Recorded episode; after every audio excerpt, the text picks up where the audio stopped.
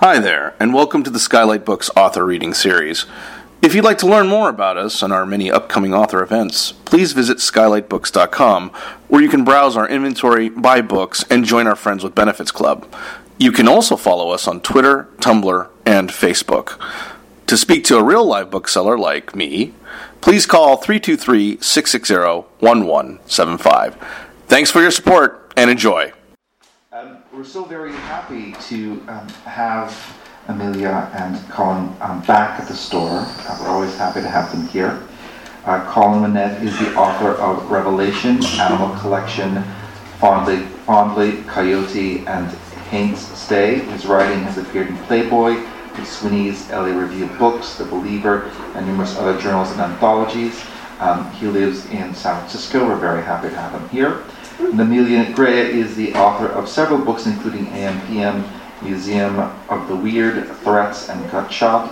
Her fiction and essays have appeared in The New Yorker, The New York Times, The Wall Street Journal, Journal Tin House, and Vice. So the way the evening will work, so come out here, um, they'll both read and engage in discussion, and then open it up for question and answer. So um, please welcome Colin and Amelia.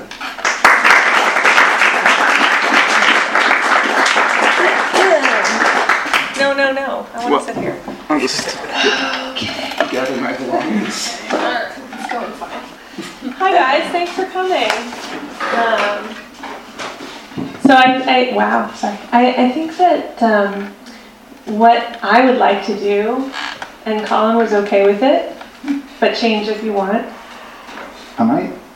Uh, I think that I'd like. I, I'm going to read a little short story, and Colin's going to read um, part of his part of his book, and we'll we'll talk a little bit about writing, books, presses, maybe process. Henry James, Yeah. and then we will um, then we'll do some Q and A. It's going to be a brisk 45 to 50 minutes. It's going to feel good, and then at that point we're going to all go home. Okay. I like to, set expectations. Okay, so so my name's Amelia. Uh, I write I write short stories and novels and, and different things. And um, uh, one thing that I noticed that was kind of interesting about my writing uh, was that um, I gotta get it out, Colin. I'm gonna talk about you later, honey. Don't worry about it. Um, one thing that I noticed that was interesting about me and my writing um, was that two years ago I would I wrote a lot of um, post-apocalyptic kind of stories that were you know people like pushing shopping carts through wastelands and things. Basically, not to undersell it, but a little bit influenced by The Road um, by Cormac McCarthy. And uh, but but in the past year, I've been writing post-apocalyptic short stories, but in a different kind of way. Like in a way as if like the bomb or whatever like dropped on a city or whatever, and um, everybody else was fine and just continued living our lives. Uh, and in a way, that's a little eerier um, to me because I think that that is actually what would slash will happen. So. Um, so I, I, I just want to read like a like a short like five minute story to you that I wrote uh, last week. So I'm feeling very excited about it. Um, it's called Just Do It. The bomb stopped shipments of mayonnaise, which made life a living hell. Krista tried making her own, mixing egg and oil and adding way too much salt. And though Dave insisted the runny mixture was better than the jarred version, she saw him tap the spoon a few extra times on the edge of the sugar bowl in which she had served it before scraping the thinnest layer across his lunch meat. He smiled brightly at her through a large and grimacing bite. What's your day? she asked. Murders and occupations, he said. Want anything from the store? Mayo if they've got it, she said. He grabbed his coat and kissed her between the eyes, which always made her think there was a target painted there. If I could turn back time, he said. He left, and she burdened herself with scrubbing the dust in the corners of their home. The dust had turned into a calcified shell, but if she jammed a toothpick in, she could get it before it got out of her sight and went general with what lay underneath.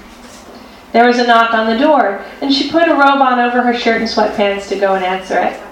Outside, a man stood with his hat in his hands. Krista, he said, from Edgemont High. She frowned. That's right. who interned at Con Ed through senior year, Krista, who had three parakeets and a dog. Of course, she said. The man squeezed his hat, an old ball cap advertising a yogurt shop. He had strong and capable hands. I come from the past, the man said. I have to deliver you a message. All right, she said. You better come in then.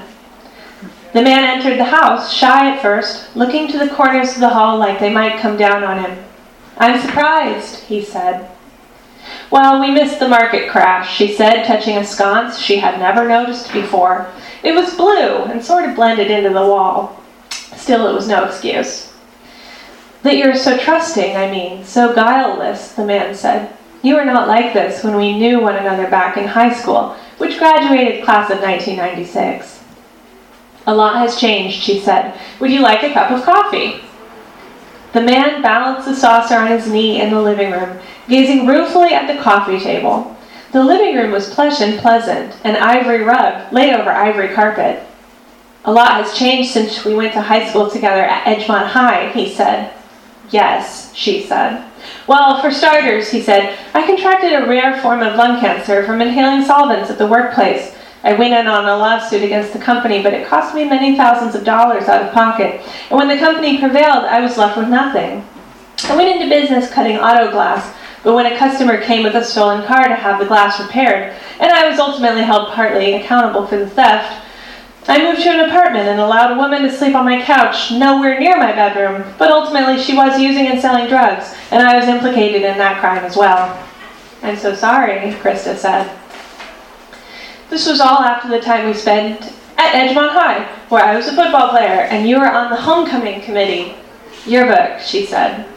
Yearbook, he repeated, trying to work through the idea in his head. I'm sorry. It's all right, she said. And this was after you traveled through time. The job be- came before I traveled through time, he said. A lot happened in the years after high school. You know, if you set your mind to destroying your own life, you can do it within eight to ten months. so, she said, after that, you built or found a time machine and then you traveled through time. That's right, he said. And you missed everything that happened between then and now. I'm here to ask how you're doing, he said, to catch up on your life and times and to reconnect as friends. Of course, Krista said. I got the job I was hoping to get at Con Ed and moved up through those ranks. I married a man who's in the office as a consultant, and we had a child together.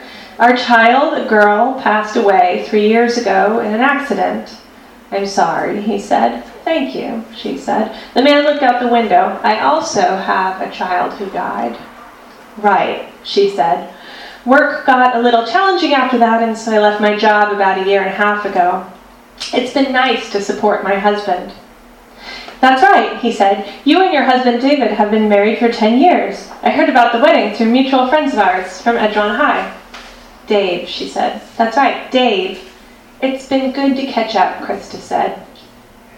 I've also found this time to be satisfying, the man said. Unfortunately, I don't get much pleasure out of life these days between the ongoing problems I face in trying to secure the medication I need for a rare form of lung cancer and for the problems with my recent criminal record over which I have little control. And though I hate to come to you, an old friend, with troubles and requests for help, given my position and the fact that I am estranged from my own family and the mother of my child, I find myself forced to rely on friends to. He stopped, confused when Krista walked to the desk and came back with her purse. She took a wallet out and opened it to reveal a surprising amount of cash, maybe $300. 357, she said, and 35 cents. Do you want it all? Ma'am, the man said, the cup jittered on its saucer. I'd hate to put you out like this. But what are old friends for, she said, if not to support one another? Yes, ma'am, but you don't have to give me all the money. He felt a hot flush of shame as she handed him the cash and change. Really, I, I think I'd rather you didn't. That's fine, she said. Actually, I'm glad my time has come. He stood because she had crouched and was now in the process of lying down on the floor. What's happening? he asked. She looked like a snow angel lying on the ivory rug. Go ahead and do it, she said. Do what? the man asked, panicking now. He was reminded of a woman he once saw in a bike accident, draped over a low curb. Are you feeling all right? The woman was kicking at his ankles. Do it, she said. Do what you came here to do. Do you want to use your hands, or would you prefer a weapon of some type? It was just a little money. Quit mincing, she cried. Do it! Do it! Do it! He reached down to try to hold her foot, but she kicked away. She cycled in place, drumming her heels against the couch. Unsure of what else to do, he folded the money and placed it on the coffee table, bowing strangely on the way out. Coward, she said. Though he stood outside the door for some minutes, she didn't lock it after he left. The man walked to the intersection where he had seen the woman on the bicycle. The curb where they collected her had been cleaned, and a fat pigeon hopped from it down into the road, where it tottered under the wheels of a super duty truck stopped at the intersection. The birds had lost their sense and reason, which was the worst of it. The man had been raised to consider the animal kingdom as more reasonable than other types of kingdoms, and so things like this were troubling to him. The light changed, and the Super Duty truck rolled slowly over the pigeon, flattening it. The man sat down on the sidewalk and cried. The end.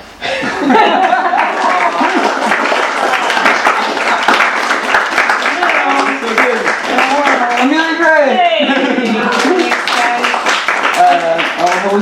Um, Well, now I'd like you to read from your book, The Job of the Wasp, which is my fave of your book. Oh, that's nice. Yeah, you, you want. Uh, oh, oof, I'm like very uncomfortable because I, uh, like, like, I, I hold Amelia in very high esteem. She's the writer who I. Uh, however, some of the comments she made earlier. Uh, yeah, I- like, I think like you know you're a writer I really admire, and uh, people are going to hear your influence on the pages of this book that is your favorite of all of mine, which is something. No, wow. Um, no, a little narcissism, that's fine. I also want to say uh, tonight that the editor of this book, Yuka Igarashi, is here, um, which is it's really great to see her. Um, she doesn't live here. Uh, she, I don't think she's here for this, but she just happened to be in town. it happened. Uh, and she sent me a note um, when we were working on the book. The first note I think I got uh, after like acceptance and sort of agreement and all that, and it was like there's an overabundance of the following words: pervert and murder. Pervert and murder. Uh, yeah, pervert and murder. uh, so I thought I would read uh, a short section um, in which one of those words appears for the first time. Okay. In the morning, I was called to the headmaster's office.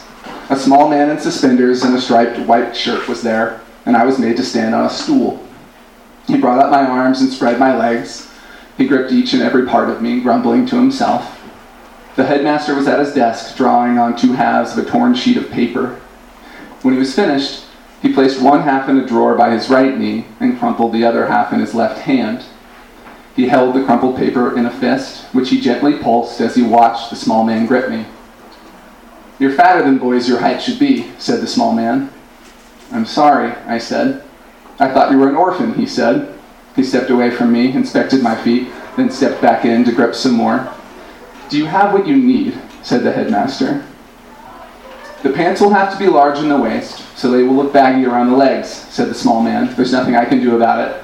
I have too much to do to take on customized work for every fat orphan sent your way. I don't mind if they're baggy around the legs, I said. Depending on how baggy they are, said the headmaster, it will be fine. I don't know how baggy they will be just yet, said the small man. He had drawn a notepad from his back pocket and was sketching something. I don't mind if they're baggy, I said again. I brought down my arms. The small man stepped forward and raised my arms once more. If they're too baggy, said the headmaster, still pulsing the crumpled paper, we will send them back. You have to understand that they are going to be baggy, said the small man, lowering his notepad. If you don't understand that, then there's going to be trouble. It's okay, I said. I understand that the pants will be somewhat baggy, said the headmaster, but if they are excessively baggy, we are going to send them back. You're not getting it, said the small man. The boy is fat. He needs a special waist. It's a grown man's waist. He does not have the legs of a grown man. The pants are going to be baggy and they will be too long. I've never seen an orphan so well fed. Send the pants, said the headmaster. Send pants that he can wear. The small man left in a huff, leaving the door ajar. He's a pervert, said the headmaster. Don't pay him any mind at all. Uh, so from there, uh, things go downhill for the headmaster. The decision was made to bury the headmaster in the garden. it was still dark out, but there were lanterns in the hallway closets of the dormitory, and we sent a group to collect them. We would bury him in the loose dirt, and maybe one day we would eat a pumpkin in his honor. It made us smile, but it was not a joke. we didn't speak as we made our way down the hill to the garden, the headmaster wrapped in a sheet and set in a wheelbarrow pushed by several boys. We took turns digging, and I kept looking to the horizon, expecting to see the sun appear one moment after the next, but it didn't. I had no sense of what our plan for the future would be, our plan for the facility. It wasn't the right time to ask. It all seemed to make sense to the other boys, so I let it go, taking my turn with the shovel and trying to act as agreeable as possible. It was clear to me that unity could never truly be achieved if everyone wanted to lead the unification process. I had gone about the project all wrong, storming in and demanding respect. I had expected it and accepted nothing less, so it was no wonder they'd wanted to open me up. The boy who could not keep his glasses on spoke over the graves after we were done with them. I have a poem to read, he said, taking a lantern, holding it up as he withdrew a bit of paper from his pocket. I've only just written it, he said, and it's not very good. Each of us found some part of the earth to watch as he read. I'm a little bug, he said. Maybe not one of the ones that stings, but one still people build, still bat away or crush with a book. Maybe one that people aren't afraid of, but one they don't necessarily want to look at. I once had a fold of fabric under which I was protected, to which I could comfortably cling and where I felt safe, which is important because a bug is always in danger. But it is the nature of cloth to move and unfold, and it is the nature of weird little bugs to move too, though cloth is never afraid as we bugs can be. Today I am shaken from my fold and falling. That's all I've got so far. he was right. It wasn't good. we applauded his efforts and began our silent ascent of the hill. In the morning, maybe some of us would go for help. Or maybe we would live out the rest of the summer alone at the facility, placing orders with the grocer and the tailor on the headmaster's behalf. I had no sense of how the other boys would want to handle the situation. I released the notion that I should be the one figuring it out. I released the notion that it would need to be figured out at all. Since my arrival, I had been moved through a series of events with very little control over what happened from one moment to the next. I saw my mistake as that of the nervous man in quicksand. All along, I'd been struggling, sinking faster, and wearing myself out. But here was a second chance, an opportunity to amend any errors of judgment and action. I would listen to my brothers at the facility, and I would try to be calm. I would try to rest. Surely, there was a sound mind among them. Um,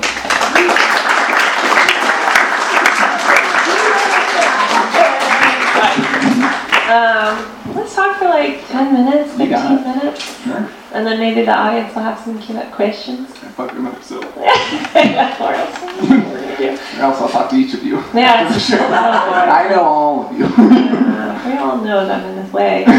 Um, that was great. I what I Same. well, thanks. I mean, what I love about Job of the Wasp is that it's a it's a weird, creepy, eerie world that you only hint at in in what you just read, but which we get really get into, as you might imagine, and um, but it's delivered without um, pretense in a way. Like it's delivered in this really in in a really nice, straightforward way, in a way that feels kind of invisible to me reading it. You know, um, I guess I wanted to know when you were what what were the times as your friend. I want to know like what when were you writing this? What was going on in the world? Uh, what was going on in your head? Hmm. Great. Uh, well, so when I started it, um, I started it like four years ago, and I wrote the sort of first chapter, which is very like Jakob von Gunten like introduction scene to this facility, uh, and then I had this. I just like sort of lost track of what I wanted to do, or maybe I didn't know, and I kept having the impulse to make the narrator. I was like, what if he could just like open a door and then be in an entirely different boy's adventure every time he opened a door? And I realized I was like making up. I was like, yeah, you just want to write a different like book, so go, go write that.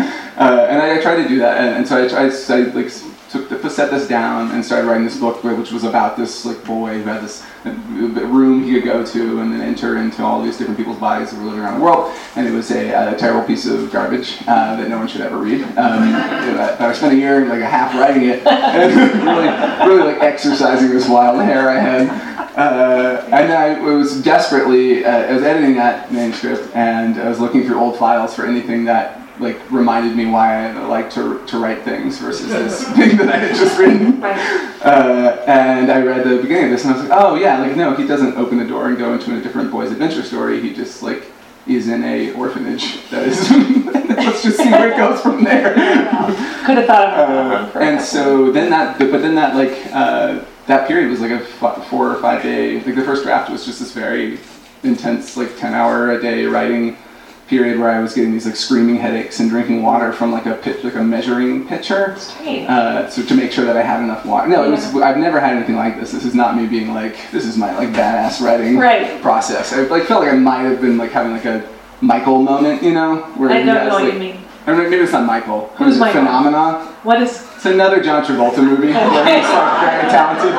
Two John Travolta movies where he has tremendous talents. Wow. One he's an angel and one he has a brain tumor that gives him genius powers. Um, Yeah. So that's kind of what I felt like. I like gonna- a- I felt like an angel. I was, I was gonna ask who is Jakob von Uten? Uh, Guten? I don't know. That's Brian. He knows how to pronounce it. Know. Um, it's a that, so that is a character in a Robert Walser book. Okay. Um, the one I think one of his only novels, but I might I'm not like a, a scholar. Okay. Um, but one of the the only novel I've read by Robert Walser. Okay. Uh, but it's about a boy in a um, facility, So, so wait, school. what was happening in your life that you could work for that kind of hourly thing? I, I know that's sort of a lame question, but whenever any writer is like, "Oh, I wrote this on a dare Mhm. in a week and a half," it's like, no, okay, but like, what No, was- no, we worked on it for a long time after Yeah. that. Yeah, that was not. I don't mean to make. Uh, well, me and then like four readers, and then you could And you could eventually. um, okay, great. Yeah, there were. This was a uh, the, the five day period was a like a a vomiting up of a manuscript that I kind of liked versus the year and a half that I had vomited. And maybe it was in like. there. I think it was. I just had like a lot of other voices in there. You got some of the other ones out Exactly. in the bad book, yeah. which we won't mention anymore. It's rough. It was called uh, "This Is a Stone," oh which was really spoke to how much I felt burdened by the project. uh, yeah, it was. It was a bad one. Um, you got to do that every now and again. I get it. I get it. Well, Uh, yeah, that's that's also like the drafting process is interesting to me because I was I was here at Skylight listening to Heidi Julavits read, and then she said that for every book she puts out, there are two or three entire novels that she writes and does not publish. And I like my hands went clammy because I was like, "Am I doing it wrong? What the fuck is going on?" You know? Do you ever have that moment? Mm-hmm. I'm feeling like I'm doing it wrong. yes, all the time. Okay, good. Next question. Yeah. Did you ever hear that story about LBJ trying on pants? No. And he and he was like, there needs to be enough space in the crotch for my balls. Whoa. Um, that's one thing that I thought about during the first scene that you read. How big the narrator's balls were. I mean, it's a child, so how dare you? That's why I'm trying to clarify. But yes. Um, the next question is about Henry James. hmm You mentioned Henry James in your acknowledgments as being important to you. hmm Can you talk more about who that is? Um, know enough about him. The next question is Uh, about Harry Potter. I was in a uh, between undergrad and grad school. Yeah. I audited a class on Henry James, and they gave us the American uh, to read as the first book. And I read it, and then I was like, I don't want to do this, and so I quit the class. but like, but I read other Henry James books, and uh, I my father was like very obsessed with Henry James. Your And- father is? Yeah. Well, what's your father up to? Uh, he's in Prague. He's retired. Uh, he just sent me. So my wife was recently in New York, and he's in New York for like, it's a long story. But he lives in Prague, and he's just recently in New York. And my wife Andy saw him, and she was like, "Your dad's sending some books home with me to give to you." And it was two tote bags full, like like eighty percent Saul Bellow books. And I was like, "You think I like haven't heard of Saul Bellow?" Like, the father. The? Uh, yeah, it was it was interesting. Uh, that's that's his that's his bag. What does Um, he do? Or two bags. He's retired. He was a psychologist. Okay. Um, which I think Henry James's brother was. That's fascinating. Okay, I got that. Yeah. Uh, famously, says Annie. Annie's smart. She went to Harvard, so like I went to Sarah Lawrence, so give me a break here. Uh, but so I, I thank Henry James for this particular book because I read um, this book, The Sacred Fount, which a, a friend of mine, Jeremy Davies, recommended that I read, and uh, and I really loved it. But it's also sort of I was like, what if? Uh, so it's this this uh, first person novel about this writer who goes to a party and spends the whole book sort of making these extremely elaborate deductions about all the partygoers, uh, and he sort of ultimately consistently proved wrong uh, throughout the book. Um, and also, it's very hard to track sometimes, like what his case is. And I was like, okay, so what if he did like a sacred fount, but it was like a murder that he was trying to work out instead? Like it was like a real, it was like a very, very like active threat that he was trying to sort, like, sort out. Uh, was the was the sort of seed for this book. So you have this uh, this narrator who is constantly trying to build this sort of semi-delusional or semi-rational case for what is going on around him as he starts to discover bodies around the facility, which we did not mention yet. There's like a tremendous amount of bodies in this Lots book. of bodies. Yeah, I read two jokey parts. I guess the Right. headmaster's a body, but that's still late in the game. I wish that there was the there was a great list on the on the galley that had all the things that are in the book. Do you remember some of the things? Uh, perfusion of corpse, uh, hidden corpses. Hidden corpses. I think. Perfusion of corpses. Mhm. Um, possibly murders headmaster. Possibly murders narrator. Mhm. Uh, malevolent twins. Mm-hmm. Um, earnest moments of awkward tenderness. That's nice. Yeah, yeah, Yeah. that was in there. Yeah. Um, Yeah, Yeah. Garden House. uh, Death by Garden. Death by Garden. Yeah, yeah. Home. That's Really a, a favorite, maybe my favorite of the dead. uh, that's very good. Uh, So far, Soft Skull. We did it all. They were like, let's do this last. Yeah, they Yeah. do that in all the books. It's great. Good. Um, did you ever read that Toby Wolff book, This Boy's Life? I did. What'd you think? I liked it a lot. I mean, I read it a long time ago, and it gave it filled me with that. Like you know, when you read a book and you're just like, I just want your life instead of mine. Even though it wasn't, there was a sad, there were sad things in the book, but I was like, oh, what a fancy. Yeah, it was sad, but it was yeah, like, yeah. ah, the dignity. you know? But it is my name. Yeah. It's a part of the crucible that I never got. I was like, yeah, Mm, your name doesn't say much. no. Okay. Um, the next question is about Kafka. Yeah, hit me. Yeah, uh, I, I thought of the trial. Also, little the bit. psychologist. There you go. Yeah. Uh, The next did- question is about Harry Potter. what about those little children? They're getting older, which is crazy That's to watch happen. Yeah. You know, that's the difference between movies and books. Hmm. In movies, they get older later in real life. hmm In books, they stay the same age. I don't know. I feel like this book maybe doesn't stay the same age. Okay. The next book, the next question is about Larry David. Okay. I, I thought a little bit about Larry David while reading your book. What about that? Like what? How do I feel about Larry David? Yeah. The latest the latest season of Curb I thought was like a kind of whack. I didn't love it. You But, thought it I mean, Larry's not here by any chance. No, yeah, Larry came to Skylight to hear you talk about. Well, about. we were talking earlier today. Yeah. He was like, she's gonna ask you about it. No. Um, no, no, I don't know Larry David. Okay. I like him. I will say, okay, so here's what I would say Yeah. about Larry David. Here's a Okay. real actual connection. Yeah. Uh, an author who is a another like strong influence on this book and like my writing in general is Patty Yumi Cottrell. Oh, who wrote this book, uh, sorry to disturb the peace, Mhm. uh, or disrupt, disrupt the peace. Disrupt? Yeah, yeah. Uh, and she, uh, we went to grad school together, and she was someone who I just like glommed onto super hard early on. I was like, you're like, you're the real deal. Like, I want to learn as much. Yeah, she really is. Uh, and she, in, in that book, sorry to disrupt, disrupt the peace, she Uh-huh. was like, this narrator is Larry David.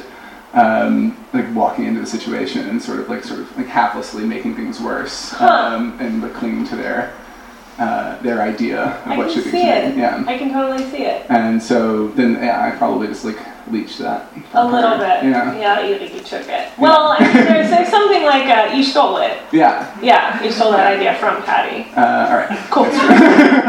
Woman writer. That's Yeah. fine. But uh, you just use it. You just use it. No, but it's like, but it is like your character is kind of in a funny way, like on this on this kind of demented track going through Yeah. the scene. Yeah. Yeah. So like, what do you think about the haunted mansion? Like the ride? Yeah. I've never been. I've never been to Disneyland or World. Huh. Yeah. Okay. Yeah, this is why I was so envious of this boy's life. It just seems like a nice time.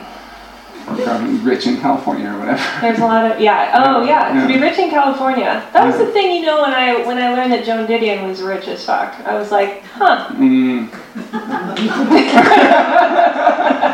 You. You know, it explained a lot.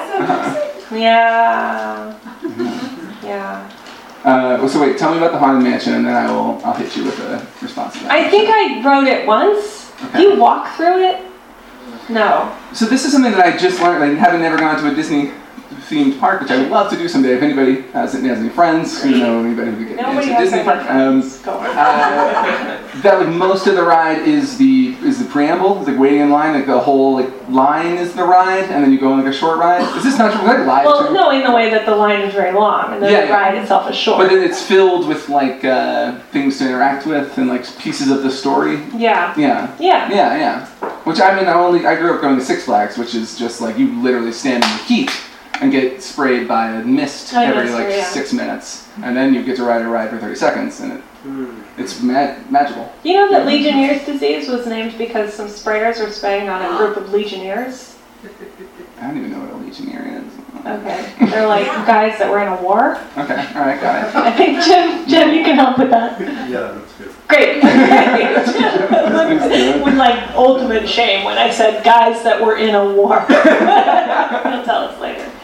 Um, okay. Yeah, yeah. So Um, yeah, that's in that sense. Uh, there's a lot of uh, waiting to get to the ride in this book. That's not true at all. That's not what I'm saying. But the point is, I, I wanted to ask you about kind of what um, what was the deal with your writing last year? What were you working on? Like, what were you thinking about? Because I just wrote, I just read Just Do It, which is admittedly a weird story that I don't know the point of. Uh, did you have a similar experience, or or like were you writing short stories? Were you writing kind of longer stuff? What were you up to? Uh, I, did, I, I was writing both. Um, I think the biggest thing last year uh, was, in a way, I feel like I've always like I've always had this thought, but never sort of had it as much as I was having it last year. Of sort of like what what are you doing with this? You know, like what is what would it mean for you to put this thing in the world? And the reason why I was particularly thinking of that is, uh, I think the post-election, I wrote a novel that was about a man going like, like escaping from his wife and going to the beach. I mean, my wife was my wife is wonderful, Yeah. but like going to like sort out his thoughts on the beach. Yeah. And it's like 200 pages of this this man who's like a very, it's called like a bad man at the beach. These are the titles that I give my bad projects. um, and like just like sort of like cranking through, you know, these endlessly uh, terrible thoughts and feelings. Yeah. And at the end of it, I was like, this isn't a novel. This is like, you know, therapy or whatever. This is like me processing, not things, me, me like confronting ideas that I feel are in the world that I don't know what to do with. Mhm. Um, Isn't that kind of like writing always though? well, that's what I thought until that moment, and then Oh. I was like, but normally I would finish something that I didn't think was. I, I didn't think it was like uh, this is like a, a wreck. Like this is, doesn't make any sense or whatever. I was just like this would. This is something that I needed to do for myself. But if I show this to other people, like then like this guy doesn't need more space in the world. That you know? character. That character doesn't need to be have people talking about like having this conversation around him. Like where people are already having this conversation. I was like, this is this is stupid. This is just for me. Mhm. Um, and I think, I think I mean I had that with like to a very to a small degree before, but then I just felt it really acutely Mhm. uh, in the last year. It was just like you know this. Just be careful. I don't know. I was talking to this writer, uh, Rion Rion Amilcar Scott, who wrote a book. I think it's called Insurrections. Mhm. Um, Kima, Insurrections. Is that what it's called? Yes. And it's great. It's a great collection of short stories. And we we did an interview, and at one point he was just like, I think it's a crime uh, to put out like um, was it a sort of unfinished idea or like something you haven't thought through all the way. Ah. Like, um, and uh, like that was something that like stuck with me ever since that conversation. And I was like, yeah, but like so much of my sort of artistic career, I was like, this is part of this is being like, I don't know what this Mhm. thing is.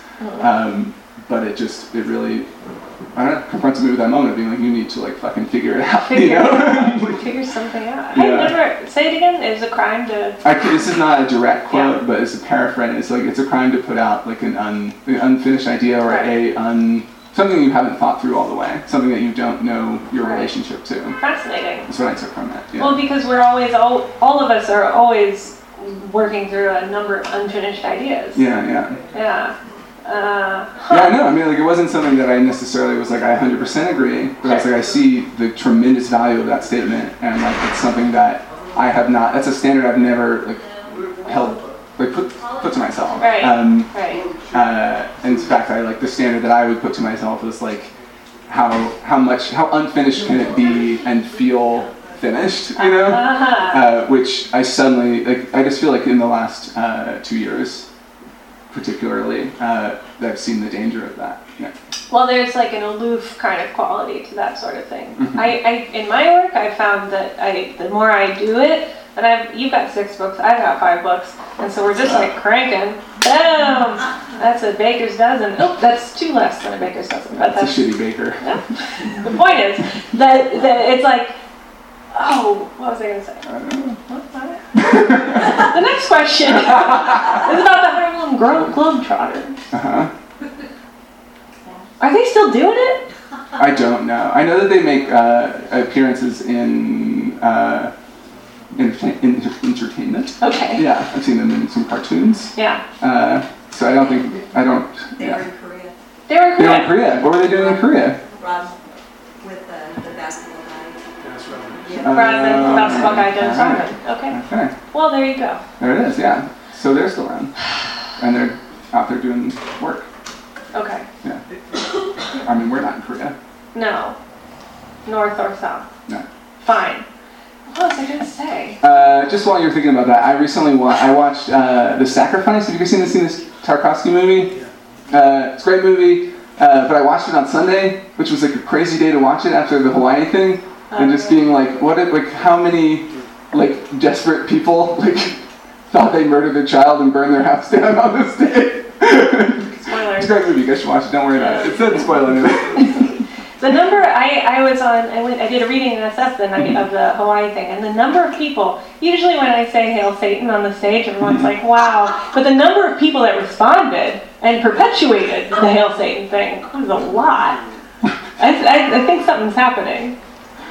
Satan's uh, on the rise. Satan's real. So um, I think we should do audience questions. Yeah. What are the next questions from you guys? Yes. Yes, sir. Um, out of all the times that you thought you were doing it wrong, how many of those times were you actually doing it wrong? And do you know what you were doing wrong? Oh, I mean, I think I was probably doing it wrong all of those times to some degree. Like, But you mentioned like at least two or three failed projects just now. So. oh yeah, there's definitely, um, I would say, five novel manuscripts uh, that are absolute garbage, like not worth any time, and in a way that makes me like, I mean, I, you think about like writers who sort of like troves are brought out later, uh, and Like the archives. Yeah, yeah, the archives or like or like um, Pale King or something like that, Oh, you know. yeah. mhm. Uh, and you're just like, they they never will just admit that this would be the most humiliating thing for this Oh, person God. to, to witness if they were alive. Um, I mean, I'm I'm assuming a lot about people I don't know, but like, I mean, from my experience, if anyone looked at any of these five books, I feel like they would immediately lose any goodwill they brought to other books that like I put in the world. They're just like, oh shit, that's just a mess. Do you have a plan where Andy's gonna like drill your hard drive and burn your manuscripts and stuff? She'll just do that. She's not gonna. Like, I mean, if, if I go first, she's definitely gonna be like, nobody needs to Okay. know that he exists. Great. Let's get rid of that. That's pretty hard. Um, Uh, I have a question for you. Um, you, you brought up the Hell Satan thing a couple times. What's the Hell Satan thing? oh, okay. Yeah. Um, I just like an interest, basic interest in Satan. Yeah, I'm just like reading a lot more about Satan and thinking like, you know, maybe there's something to it. You know? and, and I just kind of like play in those waters. And I'm with you. It's warm, shallow. You can pee and nobody notices. and- They're all for it. yeah, there's a lot of Satanists in Burbank. I Yeah. live in Burbank, Well, there you go. so. Right. Um, I mean, the Goths are there. There's a great occult apothecary out there. Burton. Tim Burton, obviously. Yeah. Yeah, and has a studio up there, right? He doesn't live up there. No, he's from there. He's from there. that's like what all of his stories are about. Is he a Satanist? Burbank. No, he's just terrified of Burbank. Oh. And like, like, suburbia is the most scary thing in the universe, Hmm. according to Tim Burton, because he grew up in Burbank, It makes sense. which is super scary. But the Goths uh, are always in Burbank, and it's very hot up there, and so you'll see a lot of signs in front of like goth shops, magic stores, apothecary stuffs, like occult shops that are like, "We have air conditioning. Please come in." And like everyone in like leather dusters is like, "Okay, Like at Dark Delicacies, there's like a we have AC. yeah." Because you, because when you're painted up, it's like there's not a lot of like, like you don't get a lot of like air flow through the So makeup. it's like Hail Satan, but also Hail Central Air Conditioning. So you're, That is my aesthetic. Exactly. Thank you. I forget it. Okay.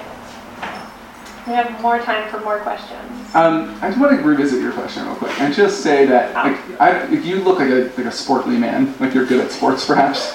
Uh, uh, but by which I mean fit and handsome. Um, like I sportly, uh, Okay. sportish. Um, but like I always think about like writing, I have like a close relationship to it uh, that I had with sports when I was a kid, where I was like very, I was trying a lot, you know, and like I was, people were like, yeah, you do it this way, do it this way, do it this way, and I'm trying all these things, and I would never hit the ball. But then like one time, I would hit the ball, and you would just feel it physically, like oh shit, like that's that's the feeling that they've been like trying to get from me for six months, like through all this coaching and all this whatever, making me run circles and stuff, Yeah. and I would just sort of accidentally hit it.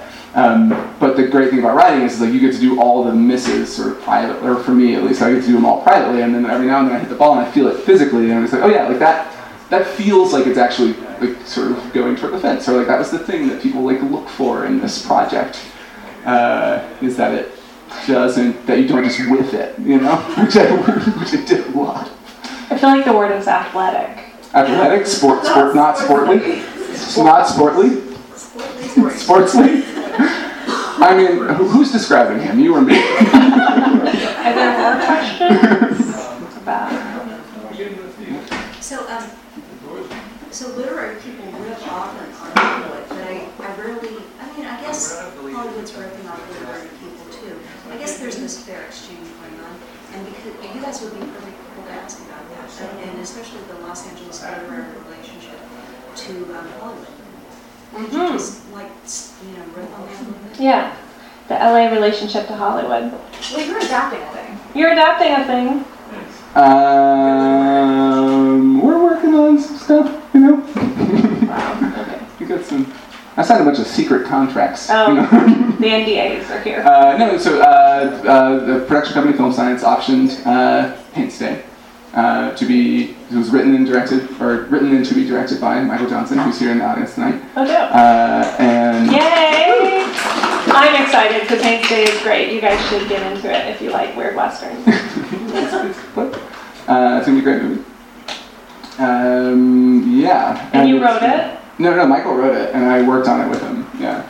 Uh, and uh, yeah, it's a it's a cool take on the material. It's really really different, but uh, also keeps sort of a lot of the core project intact, I think, and it's going to be strange and cool and weird. And for me, it was just this tremendous learning process. Where like I was going into a uh, a situation where everybody knew what they were doing, and I had no idea what I was doing. I was just like, can I like hang out and like try and you know, like oh maybe try this, you know. Um, and so I don't know if I necessarily have like, a lot to say about it other than it's been great so far, and I'm really excited. Oh, guys. This is a real creative connection. Uh, I've been in the writer's room on Mr. Robot, a show about technology hackers. So how does it end? Uh,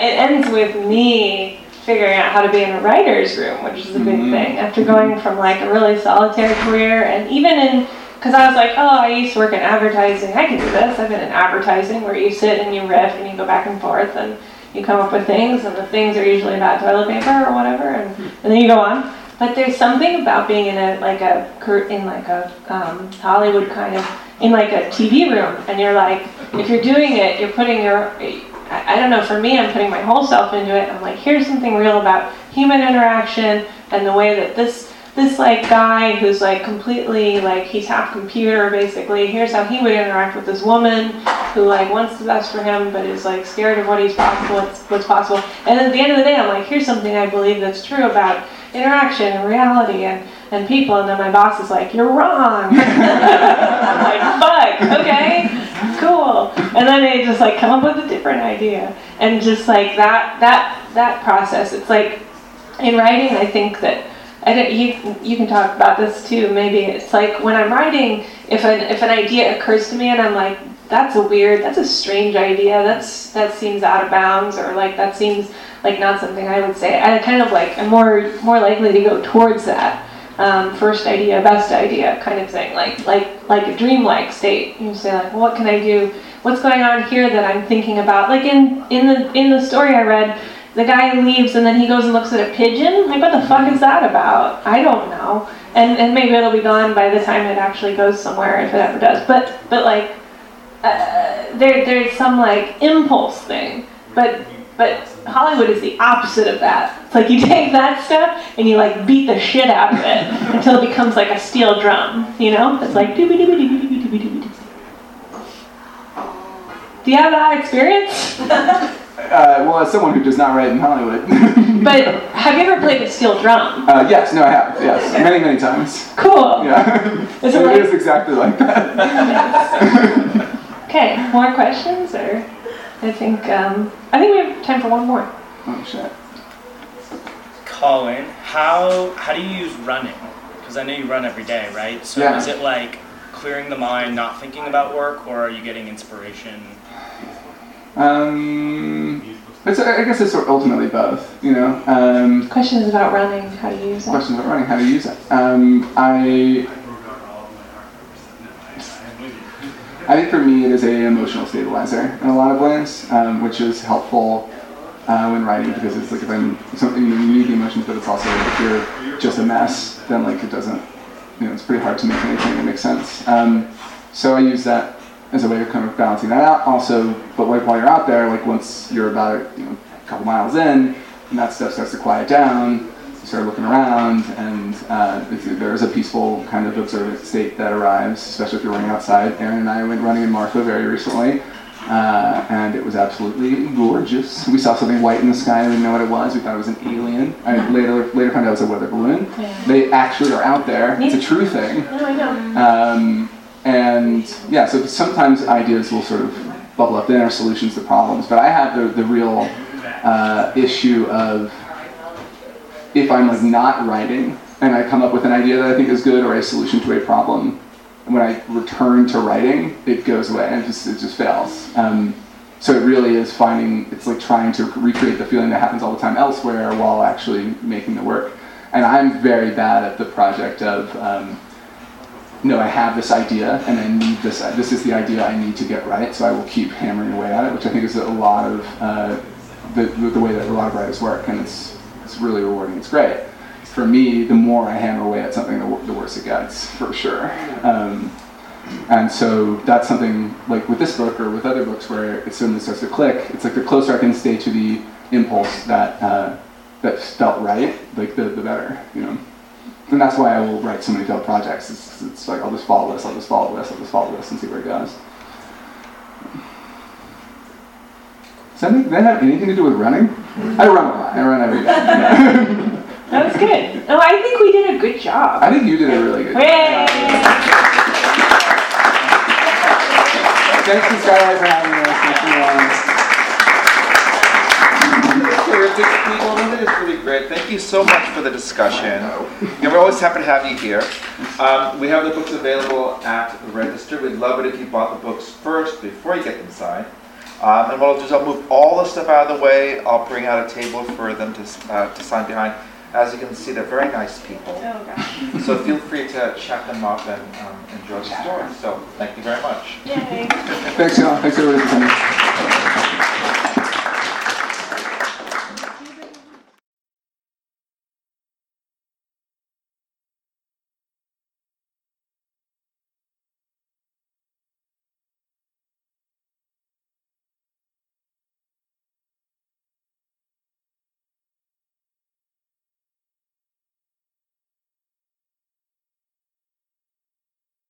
You've been listening to the Skylight Books author reading series. Don't forget, you can listen to this and all of our other great podcasts at skylightbooks.com. Thanks again for stopping by, and we hope to see you soon.